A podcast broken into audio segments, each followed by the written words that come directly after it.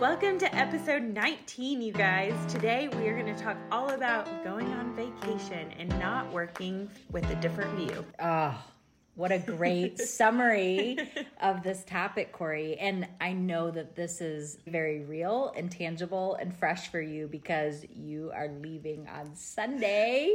Tell us where you're going.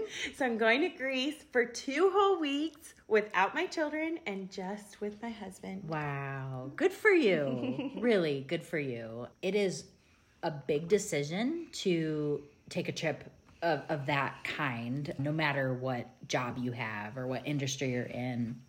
But I know that when you're in real estate and you feel this pressure kind of all the time to be in production and to get the next deal, and you might have things in escrow currently, it's hard. It's really hard to pull away, whether that's just for a long weekend away mm-hmm. or a trip like this where mm-hmm. you're leaving the country. And mm-hmm. so I just want to acknowledge and just say, like, that's incredible what you're doing. Thank you. I'm so excited. Yes. And so I love just going back to that kind of summary or title of the episode, but we talk in our coaching group about this idea of don't take a vacation just to work with a different view mm-hmm. because you and I both know so many people who they're on vacation, they're posting stuff about work, and there's a picture of them with an ocean view in their laptop. It's like, what? No! It doesn't feel good to me, and it doesn't feel good to your clients either when they see that kind of thing. They don't want you to... Well, if they love you, they don't want you to work like that. Yeah, yeah. So I think just at the front end of this conversation, can you give us a sense of what does it take to get yourself to a place where you can actually be free to take a vacation? Mm-hmm. Like, just give us a little bit of the thought process, and then we'll get into the details of, like, mm-hmm. who's managing your business while you're gone, but we'll get there. But just talk through almost the psychology around it first. Mm-hmm. I think, first of all, just do it. Mm-hmm. I feel like a Nike commercial, but I think just do it. Pick a date and just do it.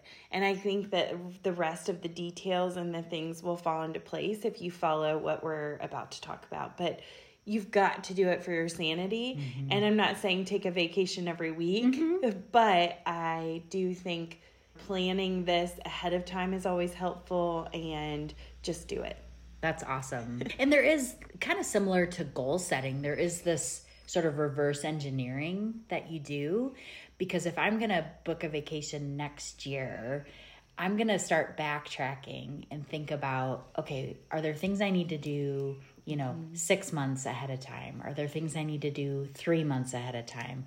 What do I need to do in the 30 days before I leave? And it's been fun because you and I are in each other's world. Mm. I've been able to watch you take those steps and have that progression. And now we're here just a couple days away from mm-hmm. departure. So that's been really fun to see. But I know the burning question that a lot of people probably have is, so practically, like, what do you do when you're gone? So you're an independent solo agent. You obviously are part of a group of people who love you and support you and want to help your business. But practically speaking, what do you do with incoming leads that mm-hmm. might be calling your phone or sending you emails or go to your website? Talk a little bit about the kind of practical pieces. Mm-hmm. I think there's kind of 2 parts, right? Because where I'm about to go is overseas, and I mean, we're spending a lot of money to do this. It's a long period of time, so it's a little different than just a long weekend at the beach. You know what I mean? Mm-hmm. Long weekend at the beach, I would take my phone with me. Going to Greece, I am shipping my phone off overnight to my assistant, Stephanie, who's phenomenal. So she'll have my phone for me and take care of any incoming leads, and she knows what to say. I had to mm-hmm. coach her on that and what to do. And then she also knows the people to connect with whatever they need. Mm. But the hope is obviously to push them off to the next step. So you guys have heard us talk about like, oh, there's a showing. I have a showing ready for you on Tuesday at 3:00. Does that work for your schedule? And make it a thing where it's your boundaries. So I think that's super important. Going away for 2 weeks in this market, that's going to work a little differently. Mm-hmm. So I think first of all is finding someone that you can trust, that you also swap businesses with. So I've got Kristen in our organization, in our world, that her and I have swapped businesses. She just went to Canada and I helped her, and vice versa. So she's going to be my person. And of course, Kristen too. So anybody that calls in that needs a listing or needs a buyer's presentation, I can completely trust these two ladies with my business. So that's really wonderful. And then both Kristen and Kirsten have big businesses themselves, so it's hard for showing. So that's been the one piece of the puzzle where I'm like, please show if you can. But now I've taken that away this 2 weeks, and I just have one person that can show property. Awesome. And I booked her months ago to say, are you available? I'll pay you this much per door. And if you're curious, $50 per door here in Western North Carolina feels pretty fair to me. And then $50 per door, and here you go. I've also done the $25 a door with a $100 bonus if they get that to the closing table too. I think that's really awesome. So I just wanted to first highlight, like, getting the people in place is the most important part. And Kristen, I know you have been part of these conversations with Jason and with our mentorship that we have of like how this works. So in your mind, like leading up to, okay, you got the people in the place. So in your mind leading up to this trip, what's the next step with the people? Yeah, I think as it is with most things in our world, having really clear expectations is super important. And obviously you're choosing to partner with people that you already know, like, and trust, but being able to have just a heart-to-heart with those folks to communicate, here's my expectation for how the interactions will go and in terms of how many properties they want to see and things that you would do with those clients. You're sort of giving permission to your partners to treat them in a very similar way so that for the client, it's a very consistent experience. So I think being able to identify those expectations and then communicate them clearly to the people that are helping you in any of these ways, with showings, with writing up offers, with, I mean, you have already in place a transaction coordinator. So there's certain components that are going to be seamless because they exist whether you're here or not. So really it's just isolating a few of the experiences that you would normally do in person that you're having to hand off to partners during this time. So, and I think in our businesses, we work ourselves up to the last minute. You know, I'm gonna go show all this property. I'm gonna do all these things. But I think it's very important to try to block your day, the day before you leave, so that you can prepare, and even 2 days if you can. But block your day, and you gotta sandwich it too. So when you come back, I mean, I'm going to have to because I'm going to be jet lagged. But when you come back, have a day or two that you just slowly come back into it where you can start to communicate with the people that held your business.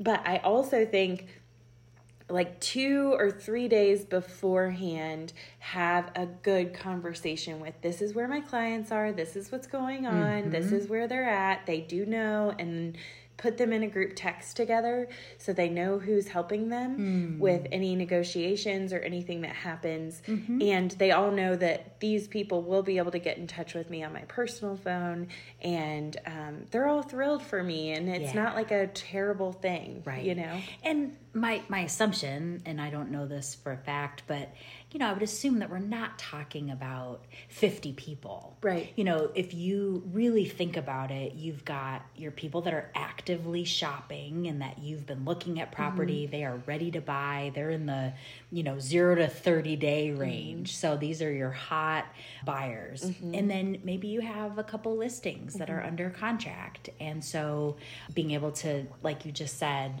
map out the situation for each of them and who their contact is and what's going to happen. I think in our heads, it probably seems so much bigger and overwhelming, mm-hmm. but when you actually put pen to paper mm-hmm. and you start identifying and naming, here are the people and here's where they're at, it becomes much more manageable mm-hmm. to get your arms around. Mm-hmm. I loved what you said about sandwiching the vacation and really protecting your time and your mental health, for lack of a better word, because I think we've all experienced even just taking a couple days or maybe a week and you go to the beach with your friends or your family, and it takes until the third day that you're there to really decompress and really feel like you can take a deep breath mm-hmm. and have meaningful conversation with whomever you're with. Mm-hmm. And so I think the principle is to carve out a little bit of time ahead of the trip so that you're not spending 3 days on a really precious, limited amount of time.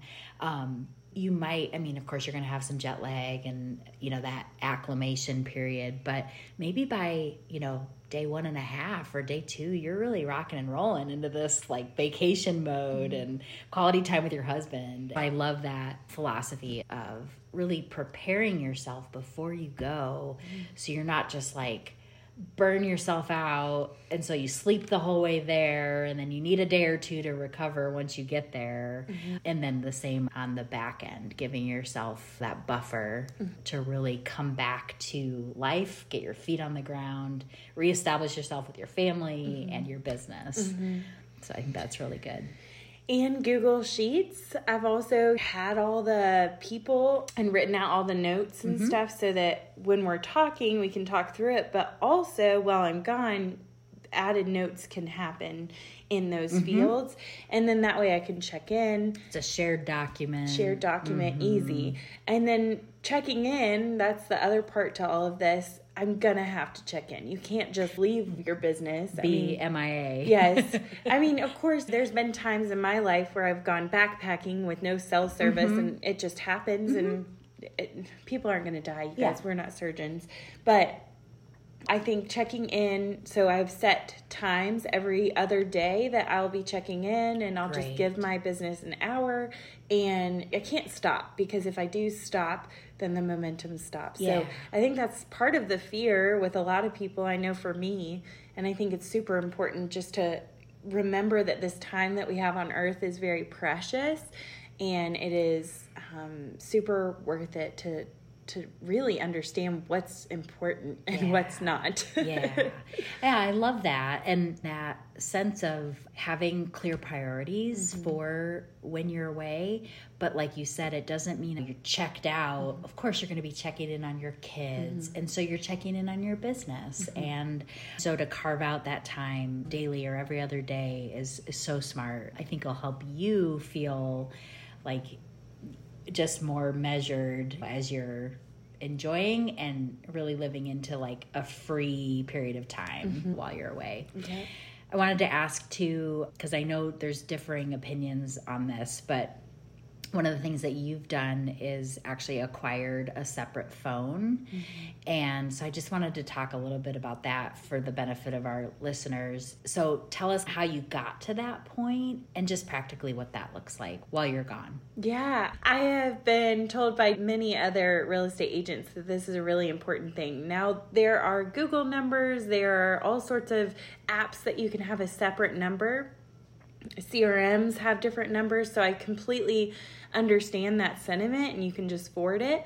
But there is just something, now that I have both phones, there's something so freeing to be like, I'm going to leave my work phone here at my house, and I'm going to go on a date night with my husband. I feel like it's super important just to unplug. And if my phone rings, I'm going to look at it. When that phone rings, it means money most of the time. So now When I have my personal number, that's not the case. So it can ring in my pocket and I have no problem. You know what I mean? Mm-hmm. I'm super excited that I can just ship it off. It's got all of my applications on it. So it's not just a phone number.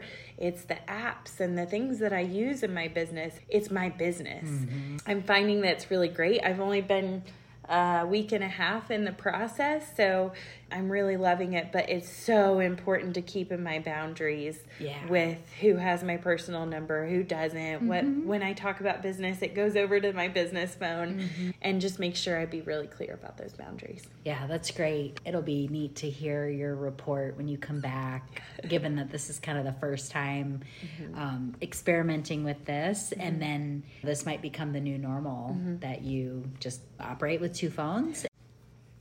So another quick tip is make sure that you do just a 2 or 3 day in the very beginning, like a long weekend, where you can test it out, because it was hard to know the expectations in the very beginning without like being in it and understanding. So now that I have done this, I think Kristen and I have done this back and forth maybe 10 times. Oh, wow. So, and it's nice. It's been pretty even, which I love, and that makes it feel really good.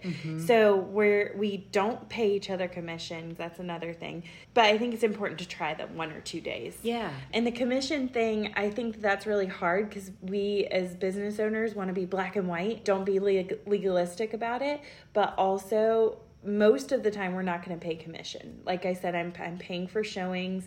She's going to help me with negotiations and contracts and things like that. But if there's someone that is in my world that comes to fruition in this 2 weeks, that's ready to go, you know, has $1 million in cash or whatever, or, you know, $250,000 in cash, whatever it is, I am going to most likely either A, refer that person, or B, just 50-50 it and just work through it together, because I didn't build that relationship. I didn't have the relationship. I didn't do the buyer's consultation. I didn't do all the things, and they're ready to go. They're coming into town this weekend, so that only feels fair. So anyways, just don't be legalistic about it, but of course talk through some of these scenarios with the person that you're going to trust your business with. Yeah, I think that's a good word, because it's not intended to be prescriptive. It's just communicating how you have set things up with this particular business partner of yours. But perhaps you have a different working relationship, our listeners do, with people in their world. And that's okay if they've mapped out some sort of commission arrangement. That's fine. I think the point is to have some boundaries, some expectations, and an agreement about how things are going to unfold. And I think as long as you have reasonable people at the table, then there's all kinds of solutions that will hopefully feel like a win-win.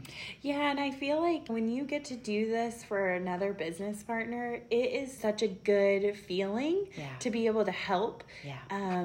So, and therefore, I feel like God, the universe, will provide to you as well. And it's so almost countercultural in our industry, because it's an industry that's known for kind of hyper competition. And as a result, it makes a lot of agents, especially if they are independent, maybe they own their own brokerage, or without a team, they're just on their own, or they're just a solo agent. They may not have that. They feel isolated and like they're on an island. And so what a gift to be in an environment, an ecosystem where you have partners that you trust and can work out these kinds of arrangements. Hopefully our listeners feel a sense of hope and like this is possible. It can be done. And Corey will be your new resource. Once she does this big trip, she'll have some, I'm sure, some things that maybe she'll do differently next time, but hopefully it's a successful venture, both for her business and for her relationship, and just being able to step away. So, yes, thank you. Yeah. I'm so excited. Good, good. You should be. It's awesome. All right. I hope this was super helpful. As always, we are always here to help and serve you guys. So if you have any questions, please just DM us on our Instagram at Momentum in Real Estate. That's right. We'd love to hear from you.